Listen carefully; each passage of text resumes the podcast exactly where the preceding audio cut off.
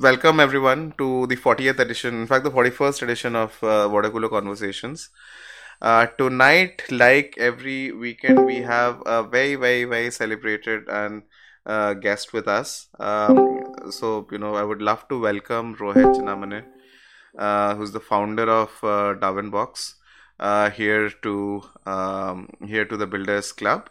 Uh, Rohit has had a very illustrious past and even brighter future, as we all, all see. Uh, Rohit uh, was actually a batchmate of mine from IIM Lucknow. Um, before that, he had worked in Google. He started off his journey in Google.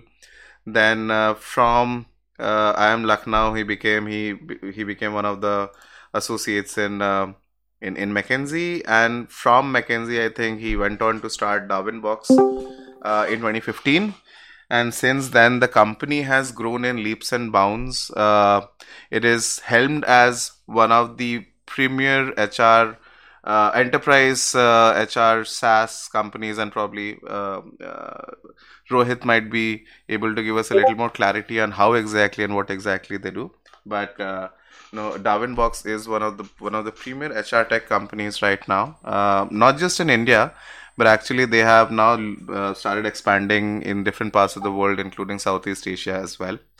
Um, valued at over two hundred million dollars now, have marquee investors uh, like Sequoia and Lightspeed Ventures as a part of their board of advisors. Uh, and I don't think there is anybody better to spend the your Saturday night with than uh, than Rohit here. So Rohit, welcome, welcome to the Builders Club. Thank you so much, Sohail. Always good to have friends do introductions. Mostly mm-hmm. half of my job is done. no, no, yaar, Rohit. So uh, for all of you who don't know, Rohit was a batchmate of my, not a batchmate, uh, a senior of uh, of mine in IIM Lucknow. Uh, and we have always looked up at him uh, in terms of mentorship and advice whenever we have fallen short. And he's always come up with very pointed responses. In fact, uh, in, in Evercare also, I remember mm-hmm. touching base with Rohit in giving, uh, you know, in in in, in when when we were looking for advice on what to go, what to do. Uh, so so Rohit, uh, let me just kick it off uh, here. Let's just uh, you know get get down to the brass tacks. So. Uh, Rohit, the way we do it do it here is we would love to know a little bit about your early life. You know, what exactly were you doing? You know, how how did the you know where exactly did you study? Your initial professional life and how exactly did you stumble upon the whole idea of Darwin Box? What instigated you? Absolutely. So, uh, so let me uh, go back slightly chronologically. Uh, I was born and brought up in Hyderabad. Uh, very fond of the city myself. So, uh, and uh, did my engineering. So, post my twelfth, uh, decided to do engineering. Did my engineering from VIT Vellore. Uh, so, I was a mechanical engineer uh, at Vellore. Uh, once uh, Vellore, my campus placement was in GE uh, in their India Research uh, Institute of GE General Electric. But once, so there's this gap that you get right in between engineering and before you join the campus placement. So uh, I happened to, uh, this is an interesting story. I happened to meet a friend who joined Google. And uh, he said, Why don't you come over to our office? And uh, when I entered the office, I was like, This is fairyland, right? Because it just it had chocolates, it had cool drinks, it had great food, it had colorful of I've never thought of offices like that, right? So I was like, to we have to work and we have to find a way to work here. So I actually went through all their profiles. Uh, there was one profile of a search analyst, which didn't need like very deep coding, etc. You could you could pass through with like basic Python coding, and you should be very good at math. Was the precondition. So I asked my friend to refer, and uh, then I got into Google. Um, spent about three years there. Had a ball of a time. The the great thing about Google, uh, uh, I think uh, I think one definitely which is uh, well talked about is its culture. Uh, I think how uh, inclusive they are as an organization, and they were just like 18,000 employees when I joined at that time uh, globally. And uh, they used to have a very nice way to connect, right? They used to have this all hands on Fridays for everybody. Uh, everybody in the world can join, and Larry and Sergey used to answer questions. Uh, my final interview was with, with Larry Page. So for somebody who's come out of a mechanical engineer in VIT to have an interview with Larry Page, I was like uh, blown away, right?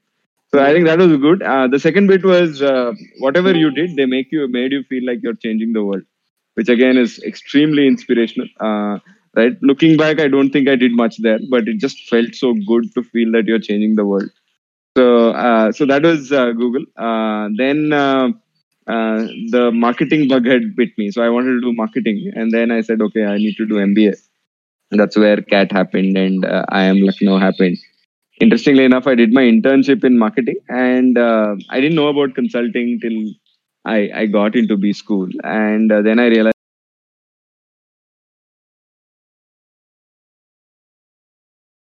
solving for them uh, right new problem every every one quarter etc kind of a scenario that consulting is it felt challenging. It felt very exciting. So, so that's how again end of uh, my uh, B school stint. Um, uh, I I got into McKinsey. Uh, spent about three and a half to four years there. Uh, uh, started my stint in Africa. So my first project was in Africa.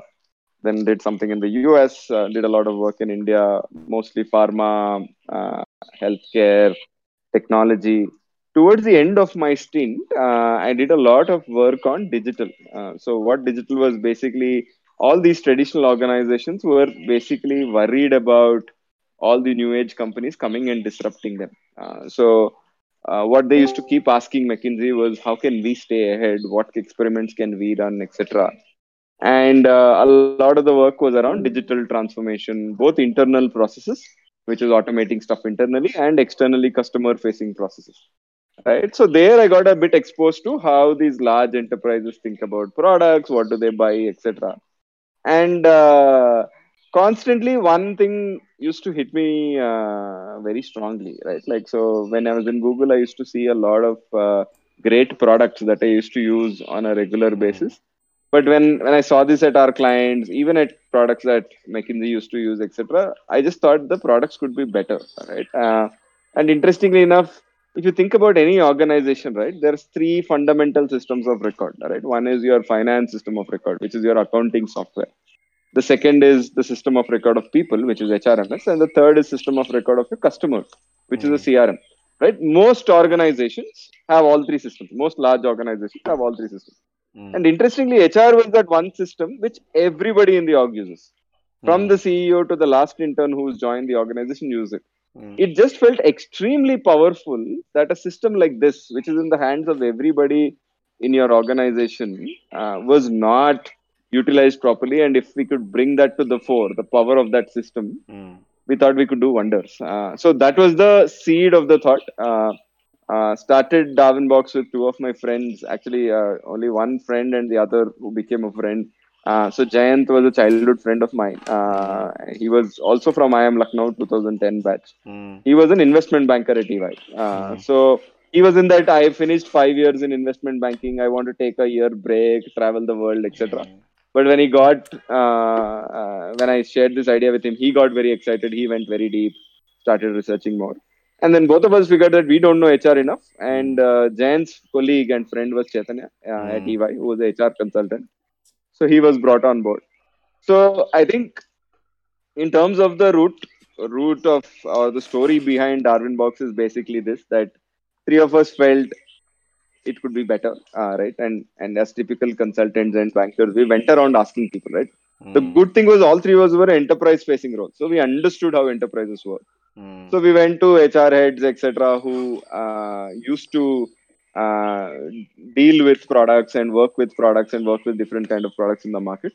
And we were getting feedback and a lot of things came about in the feedback. So that's the that's the backstory. Uh, to give you a quick intro or uh, quick summary of uh, who we are we are an enterprise hr saas product. So we take care of the entire spectrum of employee life cycle we automate recruitment onboarding the whole organogram, org structure, uh, leaves, attendance, payroll, performance management, employee engagement, etc.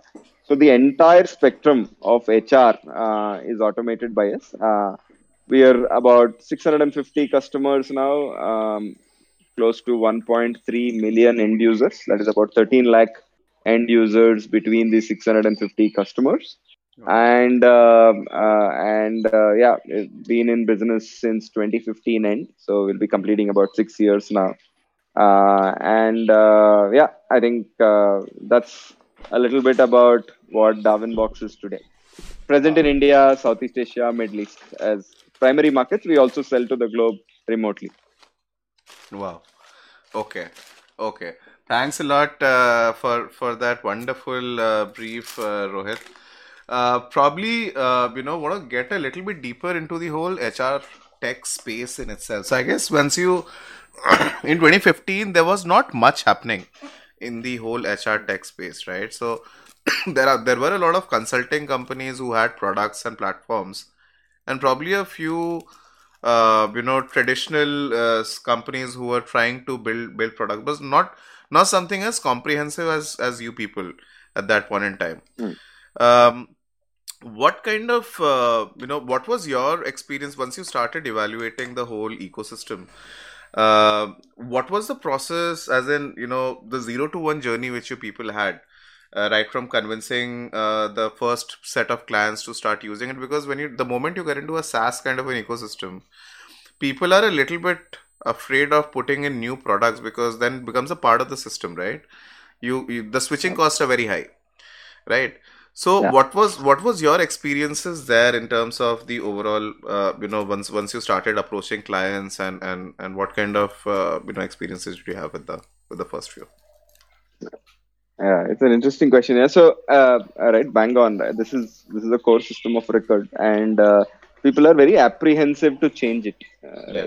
And uh, in enterprises, just like they say, you never get fired to buy IBM or etc. Right? So the most common products uh, that were out there at that point of time we started for enterprises was SAP, Oracle, and Workday. Hmm. So most likely, if you are an enterprise, a large enough enterprise in Asia, you are using one of these three products, either on-premise or the cloud version. So this is what was the ecosystem then. So uh, when you when you uh, ask people why they bought SAP, Oracle, or Workday, Hmm. the most common answer used to be or hai, right? Hmm. Not I can do this with this, or I can Ah. I can actually uh, enhance employee experience. This is great for me as an organization. None of that, right? They used to say or corner right? This is the only ones that are there, or these are the best that is there, etc. Right? Like ne- nobody was able to give a reason. Hmm. And interestingly enough, when we asked deeper, nobody was really happy with them as well. Hmm. So we were like, hey, there is a problem which can be solved at scale. Uh, there are incumbent players who are uh, not delighting the customers in a way. I mean, the customers don't seem to be happy. So is there a play here, right? And and obviously when we when we start out to do this play, uh, right, like you called out, there's one customer consideration, which means once I take this product, this is like my representative, right? If, if a HR head buys Darwin Box and tells all its employees tomorrow, say start using Darwin Box for writing performance reviews, do leave, etc. If we screw up, if Darwin Box screws up in whatever way, right? Like we close down the company or there are a lot of bugs, etc. It reflects very poorly on the HR, right? And this becomes a much bigger decision for um, uh, them when we are younger as a company because I mean startups also Mhm. start, I mean don't scale and all that happens, right? Hmm. So, so, so that was one consideration. The second consideration was what all of people in the market were saying. And even if you do a good job, SAP Oracle will crush you. They have like 10x, 100x the workforce and money that you have. I mean, uh, they'll not be able to compete with you. So we have to get our differentiation against the competition very clear. And uh, in terms of the story we tell the customers, very solid right so then we actually dug deeper into saying what are the problems that people are facing with sap oracle or workday right one of the fundamental things that came up was uh, the adoption in IA. So there, are Mhm. there like people were not even using the system, right? A lot of people was uh, Yeah. people were spending a lot of money as EIOs and CHROs were spending a lot of money, Hmm. but people were not using it because either um, it was very difficult to use, they were not trained on it, and there were multiple systems and all uh, falana dimkana, right? So so Hmm. many reasons why it was not happening.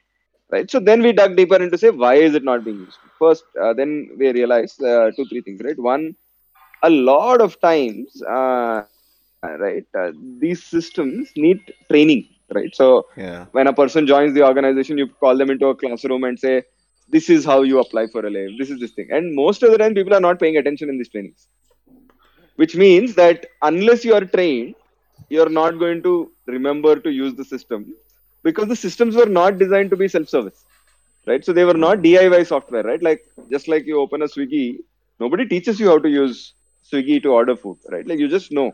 And uh, these activities that I'm talking about are also not complicated, right? Applying for a leave, writing interview feedback, writing performance feedback, referring a friend. These are very straightforward three step, four step, five step activities. So we said, how do we think about this whole experience of doing these activities for employees, especially a more consumer like experience, right? Like I land onto the product and I can do it. So, so that was one thing. And, and under that consumer like experience, of course, how do I make this completely available on mobile? And and one of the realities that we realize in these markets is people don't have laptops, right? Uh, mm. If you take the Western world, everybody has a laptop. Every worker or every employee has a laptop in most cases, mm. and mobile is an afterthought, right? Like, okay, I use mobile as well for software. Mm. But in India, it was very different, or in Asia, it was very different, where the only way a large part of the workforce, right, and this could be pharma field force, this could be manufacturing folks, this could be insurance sales folks, etc. To use the HRMS is mobile. Hmm. Right, and for them to log into the system, they need to do OTP, etc. Right, like you can't do the usual email ID and password, etc. Right, like a lot of these people don't even have email IDs. Right, hmm. why would people spend on these, etc. So that was one thing we identified. Right, how do we solve for adoption very deeply? Because that's a pain point that is there. The second bit was um, in terms of products, especially SAP's, Oracle's, or a Workday, they come in with a mindset saying, hey, this is best practice mm. because we work with 10,000 companies. You change your process to fit this yeah. uh, best practice yeah. to be able to use the product. Which, given the context, right? Like, and we obviously had the hindsight bias, right? Like, we given the context when products like these no code software, etc., were coming up Mm. There was very good ability to build in workflow builders, etc., and bring in flexibility into these uh, processes mm. or features. Mm. So once you bring in flexibility, a lot more processes can be automated without having to change them. Hmm. So you are you have a modular for, approach. for somebody who has yeah very modular approach and very configurable approach right hmm. you are a, a company which has a five step probation confirmation process for whatever reason, right? Like because that's how that's worked for you. You have a certain process for somebody who absconds, right? You do uh, to uh, let's say uh, you give a warning and then you terminate the person. Somebody else has a different policy for leave approval. Now you can't tell all of these people who've been using this for years together or in some cases decades to change this period one process one overnight just because it has to fit into a product. Hmm. You need to give them that flexibility where all those processes can be solved on the platform. Mm. So that was the second thing that we brought in. So by the way, we brought in a lot of things in terms of a lot of new age features, right? How do we have conversations on WhatsApp? Can I do facial recognition for attendance? So what we were doing is we were picking up the newest technology on the consumer side and seeing how we can use that to solve a problem in the HR side. Mm. Right? And mm. that's that was the continuous innovation that was happening. Hmm. Mm. How do we manage data better? How do we manage insights better? How do you do OCR for expense management? Right? Uh, you get bills. Mm. Uh, can I take a picture of the bill? And most of the fields of my expense management get filled out because of that. And OCR is not something new, right? It exists in the consumer world. It mm. just has to be reimagined for HR. Mm. So that's how we thought about this in terms of different different ways of bringing innovation into the HR workflows. So broadly, these three areas became our differentiation in the market. Mm. And then, obviously, right, uh, almost Jola Pakadke types, we went to each and every customer mm. saying, hey, we are building it like this, mm. right? This is the screens in some cases. This is the first module that we built, hmm. uh, right? And this is how it will be differentiated, etc. Hmm. Of course, it took us some time. Obviously, we used our networks hmm. for people to take a bet on us for the first few customers. Then we got investments, which gave a little more trust Mm. Then we started competing and winning against SAP Oracle. Then we started replacing them. So slowly the trust for enterprises built up. Mm. So especially in enterprise size and when you're doing businesses with enterprises, there is very strong compounding effect of being in the market and winning continuously. Mm. Because the trust gets built. Once it gets built, right? For example, in today in India, right? Any company that is evaluating an HRMS at least invites us. Right? Hmm. They might take us or not is a different thing, Hmm. but at least they'll evaluate us, Hmm. right? Hmm. But if you think about 2018 early also, right? Not Hmm. too far back, we had to knock on the doors. We had to say, please look at us also while you look at SAP Oracle, right? So it's a drastic change that has happened over the last two, two and a half years. And I mean, not that we've done things very differently. It's more around how uh, we've been consistent and at it. Hmm. Hmm. Hmm. Hmm. Interesting. Interesting. No, so there are two things here. One is, of course, you know, the the takeaway is that you'll have to be persistent and consistent. Uh, second, second is um, one question which I I basically had was around um, once you started reaching out to the customers. Of course, in the B two B space, uh, everybody has different requirements, right? And you can't make changes in the product. I mean, in the initial days, at least, that whatever you your solutions were, every person would have a different requirement around how they do it and how the you know how their organization does it so from what i understand is uh, you people basically made it modular and you made the whole system itself flexible enough so that it can be tailored so do you have a Hmm. onboarding team who basically uh, customizes the whole product for the specific client like a salesforce or does it work differently Yes, yes. So, so we work with uh, enterprises which are 500 employees plus, right? Hmm. Like, so generally that's the mode. So Hmm. these are not companies and like our largest customer is 60,000 employees, right? So these Hmm. are not customers who who buy online and do it themselves, right? So Hmm. fundamentally, as a as a customer itself, Hmm. they are used to companies coming and configuring things for them, Hmm. right? And second, like you called out, because we made this configurable Hmm. and we made everything front end. But when you first sign up a customer, they don't know your product deeply. Right? Hmm. As time happens, they can do this, go and do these settings themselves. Hmm. Once the process changes, they can go and make a tweak in the product, right? Themselves. But initially, we need to both help them set up their processes on Darwinbox and train them to do it themselves as well. Hmm. So we have a good onboarding process, which is on an average three months. So it's not like a very quick switch on and you're ready, right? So it does take about three months to uh, get a client Hmm. once uh, they buy, buy Darwinbox live. Hmm. Sometimes it's earlier, but average is three months. Okay. Okay. So, um, Rohit, one last question and then we'll open up uh, to the audience. So, guys, if you have any questions, you can just put it down in the show's chat.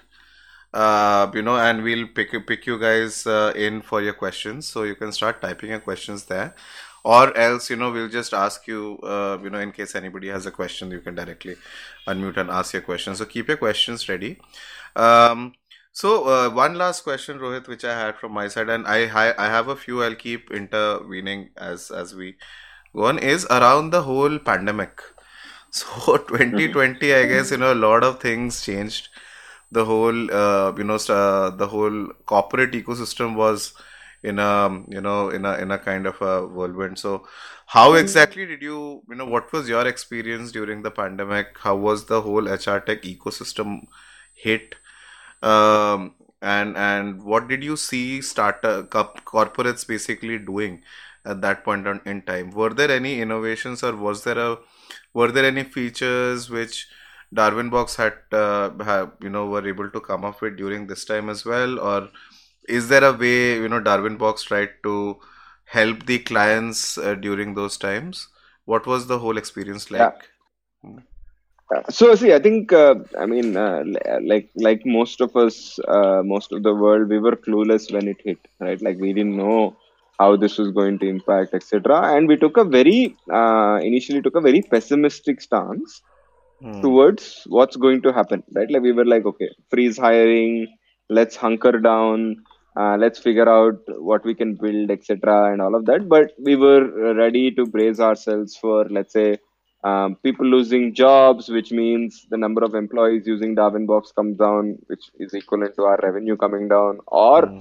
the inability of some companies to play in the short in the short run. Right? In the long run, everybody will uh, recover and do this. But so that's the mindset we were with. But what we knew was we were like, if we do right by our customers at this time, uh, right? Uh, I mean, we'll build trust, which is uh, which is like a very long term trust, right? So what Hmm. we did was we basically went to all customers, right? Like one by one, one by one. We were asking them what are they going through, how can we help, Hmm. right? So what that helped us is collect, and this happened in like two three days, right? We were like just calling up customers, and the interesting part was this was a time when HR was at the forefront, Yeah. right? Exactly. So our customers, who are our SPOCs, were very busy Hmm. but still like we were like hey how can we help and like is there anything that we can do so what it brought back to us was hey we don't know what to do can you help us Hmm. right uh, figure this out right because you are getting actually hearing from multiple people Hmm. right so what actually advantage we had was we were working with let's say pharma companies who Hmm. had to function Hmm.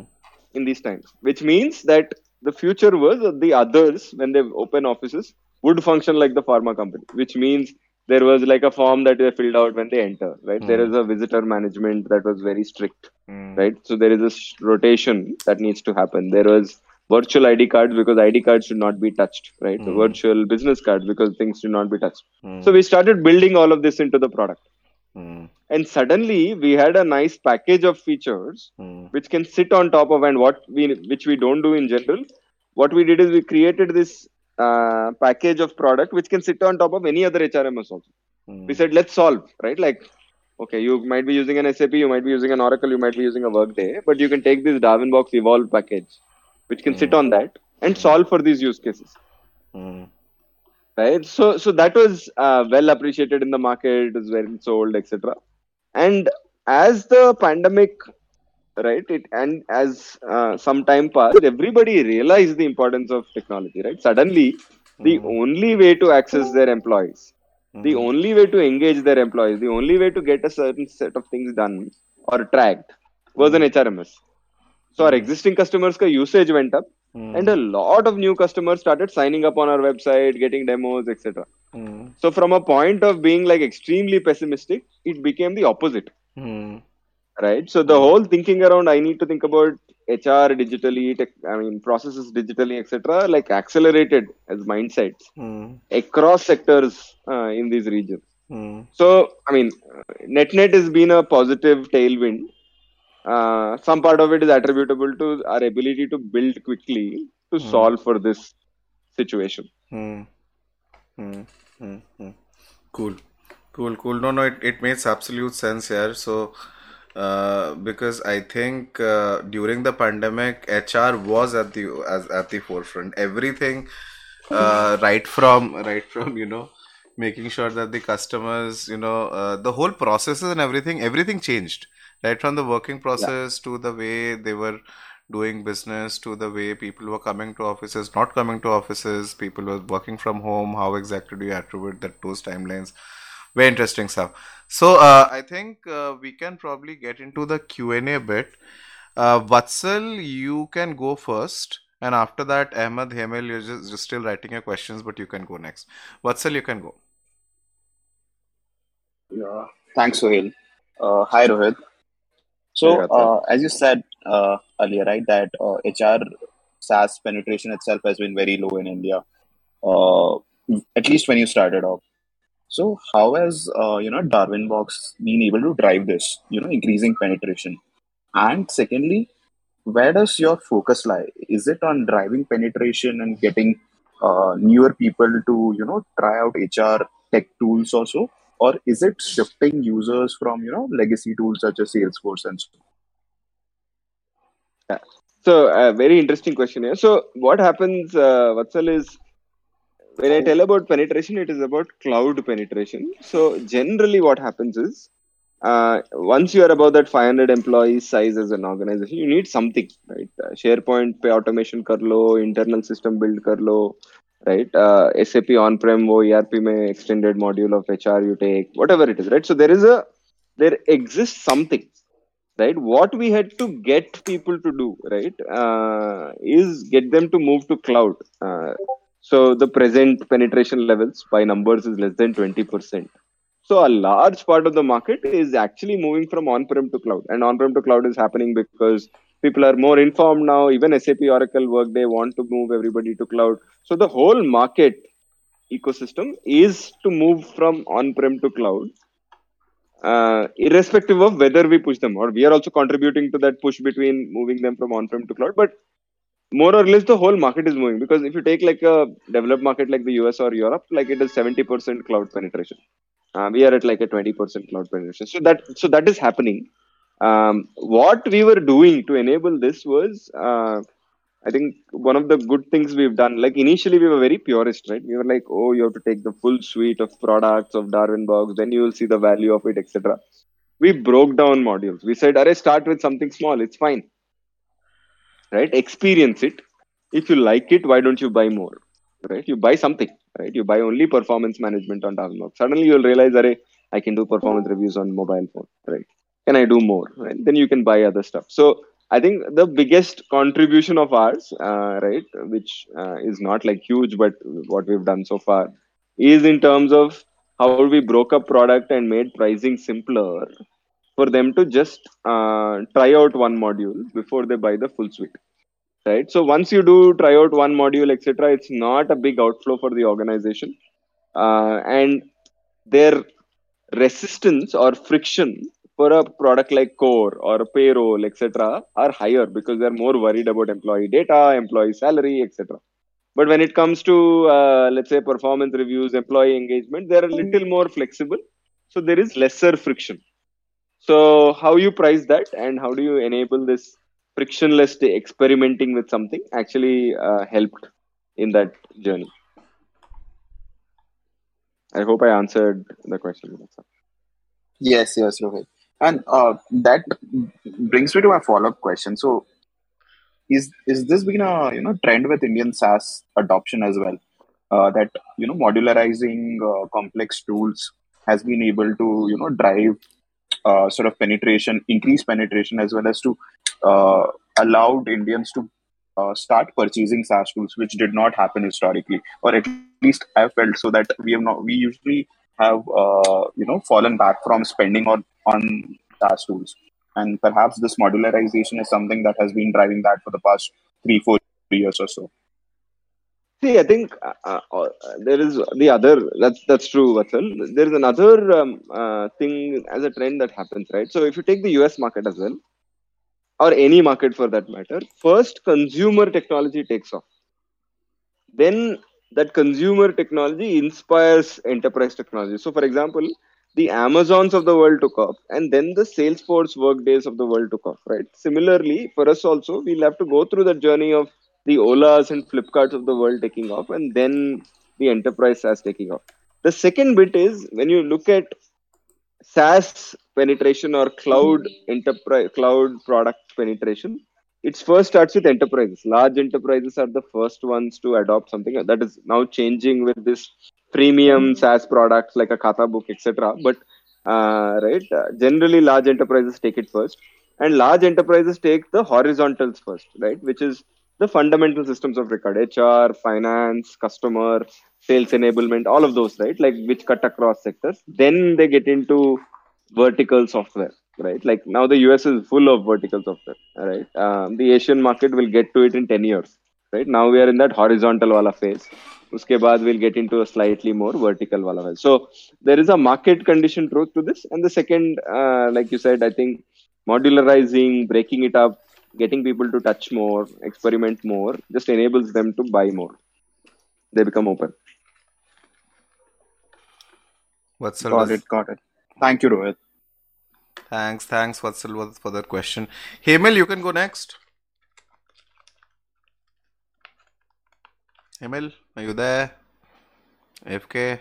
Okay. Yeah. Well, I guess you're on mute, I guess. Oh, sorry, sorry, sorry. I was saying, Emil, you can go next. Sorry. Um, hey, Rohit. Um, so before I ask you my question, I actually wanted to let you know that I am one of the end user of DarwinBox, and it's like a really cool product because it's like really easy to use and uh, it's really smooth uh, from the end user perspective Thanks, yeah. Thanks for validating my first 35 minutes. Otherwise, I would be like very embarrassed if you said uh, yeah, so my question was uh, that you initially mentioned, right, that you worked a lot on your storyline and what you wanted to convey through your product. So, what were the key aspects that uh, you tried to include in your story, and how you connected the dots when you were launching DarwinBox? Yeah. So I think the one of the first things um, that, uh, and when we thought about the story also, one of the first thing was we said why okay we don't have to call these HRMS, right? Like we do. I mean HRMS is the category. I understand it's easier to explain to the world, but we said we are building this technology for weak people, right? And that you can call it HR tech, work tech, and we started calling it slightly more work tech or people tech as language, right? And the way we uh, brought in the whole adoption mindset first is we said we are building a software which all your employees will use. With that software, you can actually apply for leave, or you can do uh, performance reviews, or you can see your play slips, etc. Now, when we changed that narrative, it didn't like it took away the whole conversation from being, "Arey, how good are you functionally?" which means uh, how well do you understand HR concepts, to saying what are you solving for? And we said we are solving for adoption. We are solving for adoption is equal to data.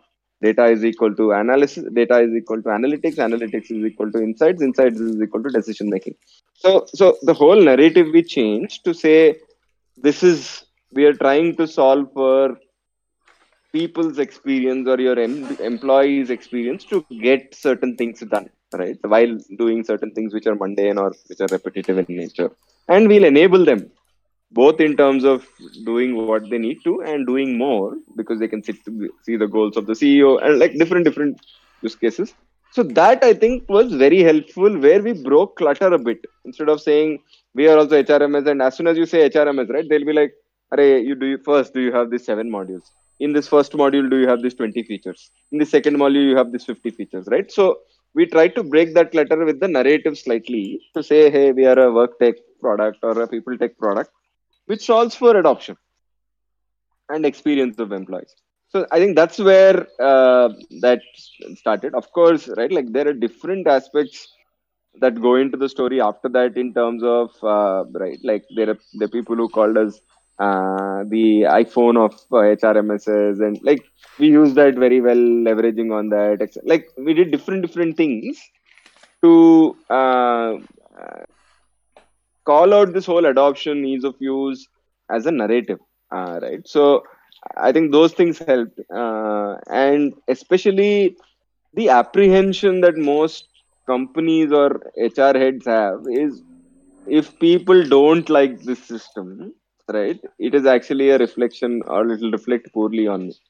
Right. So we used to actually assuage that fear saying, Array, this is built for people to love it. Hmm. So that that disconnection goes away immediately. Uh, Wow. Hemant, yeah. Yeah, that is like uh, perfect. What I, what I was trying to understand, I got the whole point. Cool. Thank you. Thanks a lot, Hemel. Great Uh, question though. uh, cool. Ahmed, you can go next.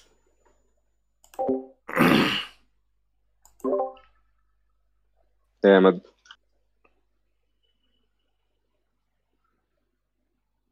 I can't hear you. Is that me or yeah, yeah, even I can't hear you. Ahmed, we can't hear you. I'll just read out your question. I think there's some issue with your Discord. So, uh, Ahmed is basically probably working on his startup in healthcare tech.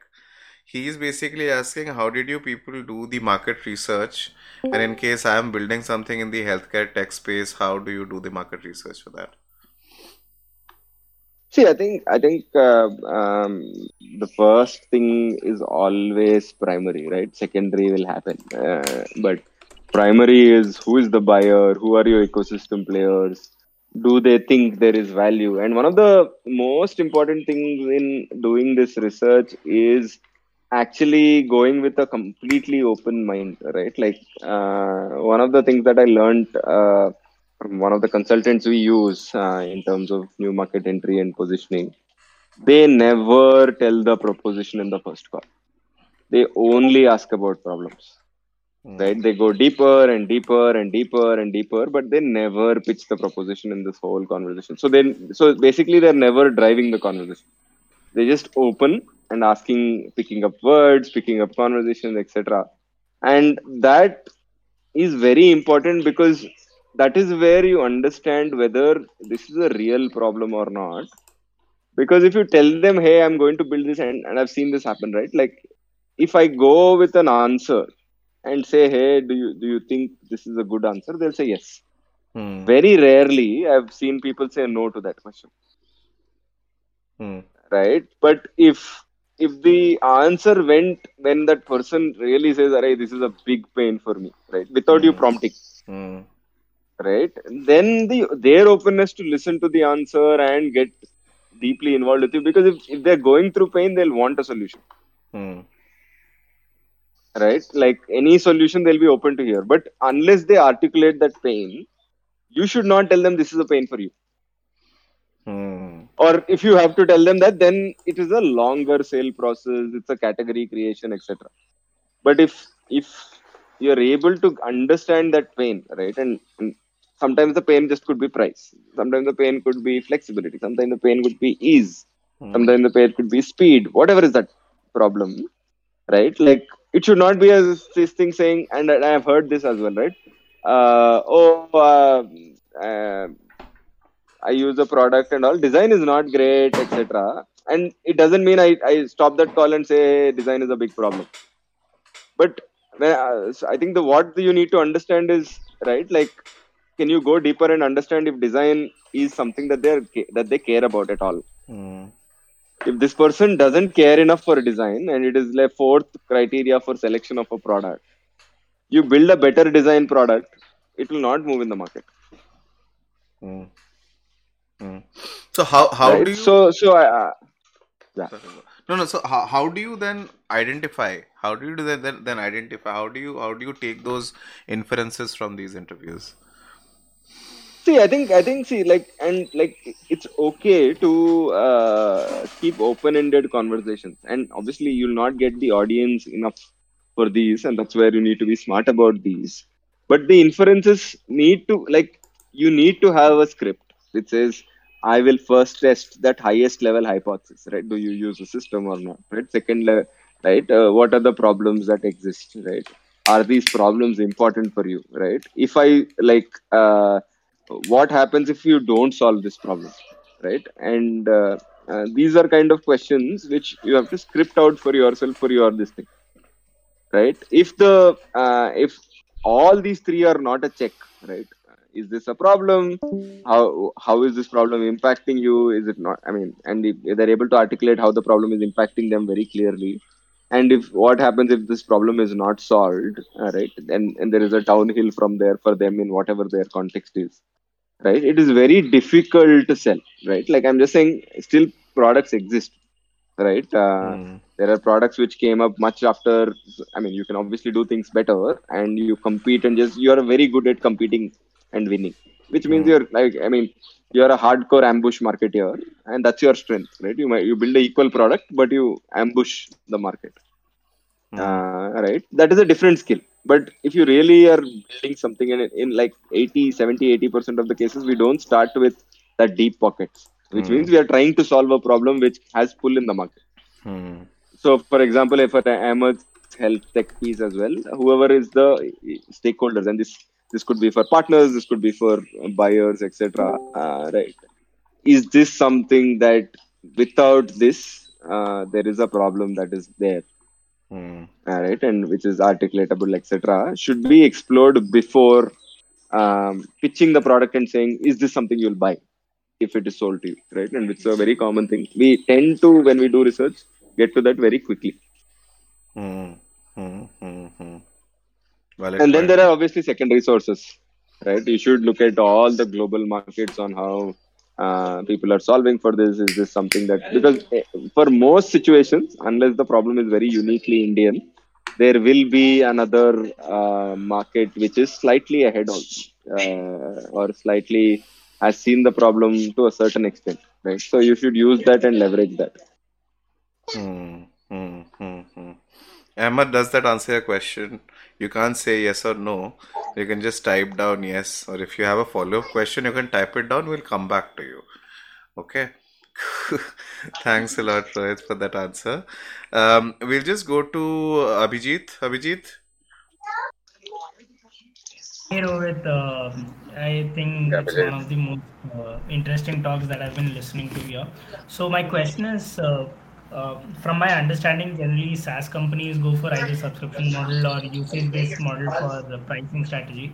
So could you talk a bit more about uh, the payment cycles that SaaS industry goes through? And uh, like you yourself had mentioned, right, the onboarding process of explaining your product to your uh, consumer takes up a long time, uh, probably two to three months to just get them a hold of it. So, uh, can you uh, talk a bit about how do you get this MRR rate high? Uh, Hmm. because the onboarding process is so uh. Hmm. Got it. Got it. So onboarding process, see, I think like again for uh, large uh, products, uh, uh, uh, in this case, you have to wait, yeah, like because these are coming in higher uh, numbers, the revenue is coming in higher numbers. You'll have to wait, right? So just like an SME product, you can sell and use very quickly. In a, a large enterprise product, you the revenue comes lumpily, right? So when you get it, you get a lot of it Hmm. right? You should not be in a situation where you're getting very little money and you have to wait a lot for it. So, so that I think is one fundamental reality of the enterprise product, right? It's it's lumpy, it comes late, uh, which is which is one part. So you need to have the motion that is. The second is um, it in terms of pricing structures itself. There are in certain situations there are pricing structures that are defined by your competitors also, right? Like because again HRMS is a very established category the whole per employee per month mode etc is very established right and you can't be too off from the established norm right so for example if you if you want to charge by module by person per month uh, and it is a prepaid model right? You can uh, you you can't i mean you don't you can't change it too much right? You can't say oh only usage based etc the second part of it is where you're being disruptive with pricing right? Where you can actually say the whole market is charging prepaid i will charge postpaid. Of course your your economics should allow for it. You should have enough funding etc to think about it. And and for you you think that is a differentiation right? Oh all these hrms in the market are charging prepaid i'll go and say it is postpaid right? You only pay when you're happy or something like that right? Like or you pay based on number of people who log in not the number of people in the organization. So you you can you can try to be disruptive on that front or like for, example number of offers made on the system number of performance reviews written on the system. So you can think about all of those just to disrupt the market. But if you just think about how do you uh, increase mrr it is it is purely a function of two three things right one sell more to the same customer uh, and uh, second uh, right be so differentiated that you can charge a very high premium uh, on the PEPM front. So those are your two broader ways to differentiate. But uh, uh, right, like but generally in some of these categories which are established, it is defined already in terms of the. I mean, you will not be too off from what the market uh, is defined in terms of pricing strategy or a collection strategy. But yeah, uh, enterprise SaaS में uh, predictability and speed uh, of collections is slower or lower. All right, it is slightly lumpy. Of course, once you grow to a certain size, then automatically the motion takes care, right? So, छह महीने पहले वाला will be paying now, अब अब का will be paying six months later. So it evens out because you year round you're adding customers. But uh, on the other front, like SME side, you can you can do realizations much faster. Hmm. Got it, got it. Thank you so much for answering that. Thanks, thanks, Abhijit, for that question. Mohammed Anis, you can go next. Anis is still around? No, Anis, uh, Anis, wait, I'll just unmute you. Yeah, Anis, you can go. Yeah, Rohit, I just wanted to know uh, how did you do the problem analysis? Okay, very, very concise question. Share more, uh, in terms of like what was the process or uh, uh, yeah, yeah. What was the process? Like See, I think which for, yeah, you yeah. So I think for us, uh, when you think about again HRMS, right? Uh, it's it's a very established category. So it's not something that I'm going to bring new to the market, right? It's not something where I'm saying uh, I am creating a category, right? So it was like the problem statement was how can I be like 10x better than the existing products, right? So that's the fundamental problem statement that is there. Now, 10x better doesn't just mean right. I'll I'll do 10 things and they're better. It is more around saying how do I do these 10 things better, which the customer cares about, right? Uh, so um, one of the things, and I, I spoke a lot about adoption in the first half of, or uh, there was also another question about it, right? But we were very worried when we started off that is adoption so important for the customer right so a lot of work on the narrative was explaining why adoption is important for them to get their end outcomes. Right? It was not something that customers articulated right? Like if you see an rfp for hrms today it'll it'll be oh are these set of features that exist? Right? You have to check off saying oh 80% exists 70% exists 90% exists right? But to say to customers and today we say rfp should say minimum adoption levels should be guaranteed right? And we are very confident that we are we can do that. And that where the narrative changes right? So oh then they'll the the question is around this is important and these guys are doing it 10x better than the other players. So and again i probably i went on a tangent for the question. So the process for us is more in terms of saying what are the list of things and this is for an established category right? You can't use the same process for uh, uh, for a category creation.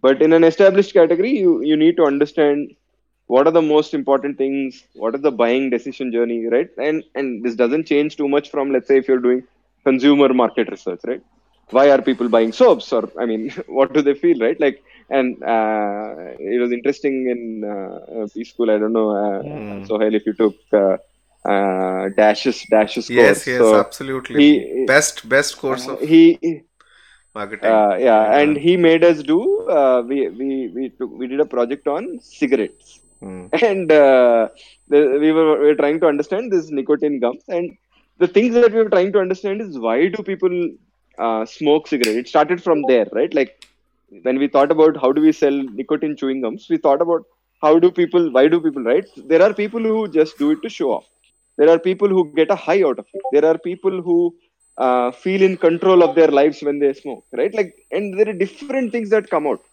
now, can nicotine solve nic- uh, Nicotex or Nicorex, which was the uh, nicotine chewing gum? Can it solve for all of this? Maybe not, right?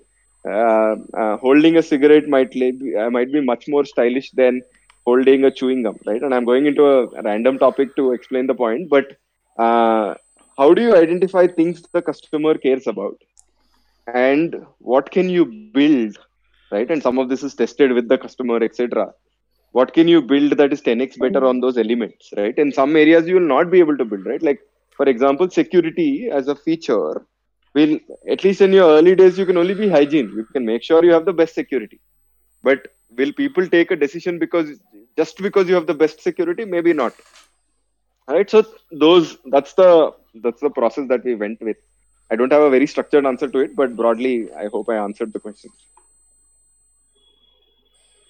Cool. Sir, uh, did you validate before uh, going for the product, sir? Did you validate it with the stakeholders? Yes, yes, absolutely. So everything and like one of the uh, biggest advice I give and uh, things that I got we got lucky on is we had access, right? So um, uh, because we were in consulting or banking, etc., we had access to customers. So everything that used to happen, we used to try and be shameless and ask people for feedback right? If you write a line if you write a copy line if you make a website if you make a feature if you make a product everything we uh, today also we ask our customers. We say are we thought of this cool innovative things what do you think? Right? So uh, that's something that you should be always out in the market. Hmm. right? And that's the like biggest learning for us. That's the reason for our speed as well right? And i and we didn't do it uh, right like in a very planned way. But for us that was the only way we knew because established category hai, if we have to really disrupt we have to completely build uh, right like just uh, like building in a community you have to completely build with the customer rather than do it ourselves and say we are innovative so do a lot with the customer was what we were doing Hmm. Thanks. Anis, does that answer your question? We'll Yes, just sir. have to Thanks a move. Lot. sir. We'll just have to move a little bit fast. We'll just take one more question. Piyush, you can go. Yeah, uh, am I audible? Yes, you are. Yeah. Okay. So recently I have been involved in hiring process in my company. I uh, so I got to interview a lot of people who had put in ro- a lot of fake stuff just to talk, and then we dig deeper. They are not able to understand uh, what they are uh, they have written. So authenticity of the resumes is very doubtful in the hiring process. Uh, what is your uh, take on that, and uh, uh, how can we, as a, as a uh, like recruiters, can take it? And then the follow up question will will be a follow up question is that NFT. What, what do you what do you think about NFT based resumes? So I think uh, the the uh, very interesting second part. Uh, honestly, to answer that quickly, it's a very interesting thought. I don't know enough to say uh, whether it'll be great or not great, but uh, it's a very interesting thought because it is not about the resume. Uh, so NFTs or blockchains, biggest uh, use case in HR will be background verification Hmm. right. Uh, at least the visible uh, in in the Hmm. visible sense uh, right? The nearest Nearest uh, in terms of research that's happening nearest future is on background verification because you're basically validating. Today you have agencies doing it. Tomorrow you're you're, you're completely putting that on the chain right? Like uh, Yes, yes. so so i think that that definitely I, I'm guessing you are saying resume, but in your mind also it is that background verification, right? Because you're talking about Yes, yes. authenticity, etc. Right? Yes, yes. The other thing I think I think just to like and a short term fix to this is always a simple assessment. Yeah, like there are always ways to run quick assessments, online form questions, etc., which Mhm. help you filter, right? And Right. obviously in products like DarwinBox or others, right? Even if it is a subjective question, Hmm. you can ask the system to look for certain signals to automatically filter out. Right? Like if you if if you're saying um, there's a question about something and the answer will have a certain set of words at least right? Uh, unless Mhm. there is more than 60 70% match you can say completely uh, automatically filter out. So uh, what you are trying to do and this is again a short term fix is at least filtering out see the the real fakes or the deep fakes or whatever will only come through when you do the interview right so it's not a hundred percent solution but it filters Ah. out some for you so that you're more efficient about it Mm-hmm. Okay. Understood. Understood. And uh, the NFT based resumes, like uh, uh, how how, how uh, have you seen any of uh, the tech around this uh, being taken not up? yet yeah not yet i don't know enough honestly uh, but uh, uh, i've done some reading on background verification but i don't know enough to be it's an interesting idea maybe we should explore it more Cool, cool.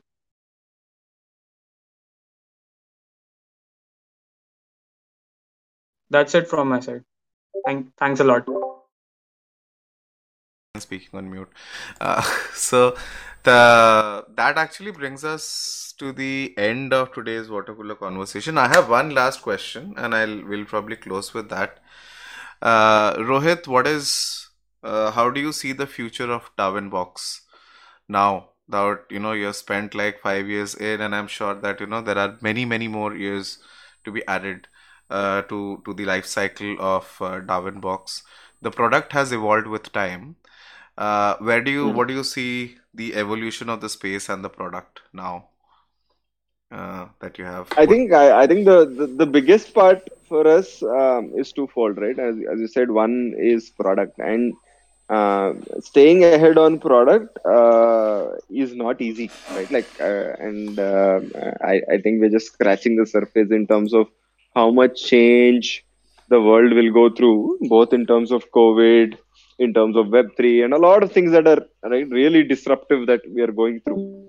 Right. So staying ahead of that, staying deep in our product and staying ahead of the newer technologies and adopting them itself is a big thing. So so we're looking at how do we stay relevant, how do we stay better than any of present or future competition. Uh, how do we be broader in terms of the product today? We do uh, like a good part of HR, but can we do more in terms of work tech, uh, in terms of the product? And the other part of it is going global, right? I think today we are, are still our presence is mostly in Asia, uh, and mostly we are looking at the market just being 20% penetrated. Just imagine when all the 80% comes onto cloud, right? Like just the opportunity is immense, Hmm. uh, right? So I think uh, just expanding, dominating markets like Asia, and then expanding into other geographies is something that we're looking at and we're very excited about to do in the future.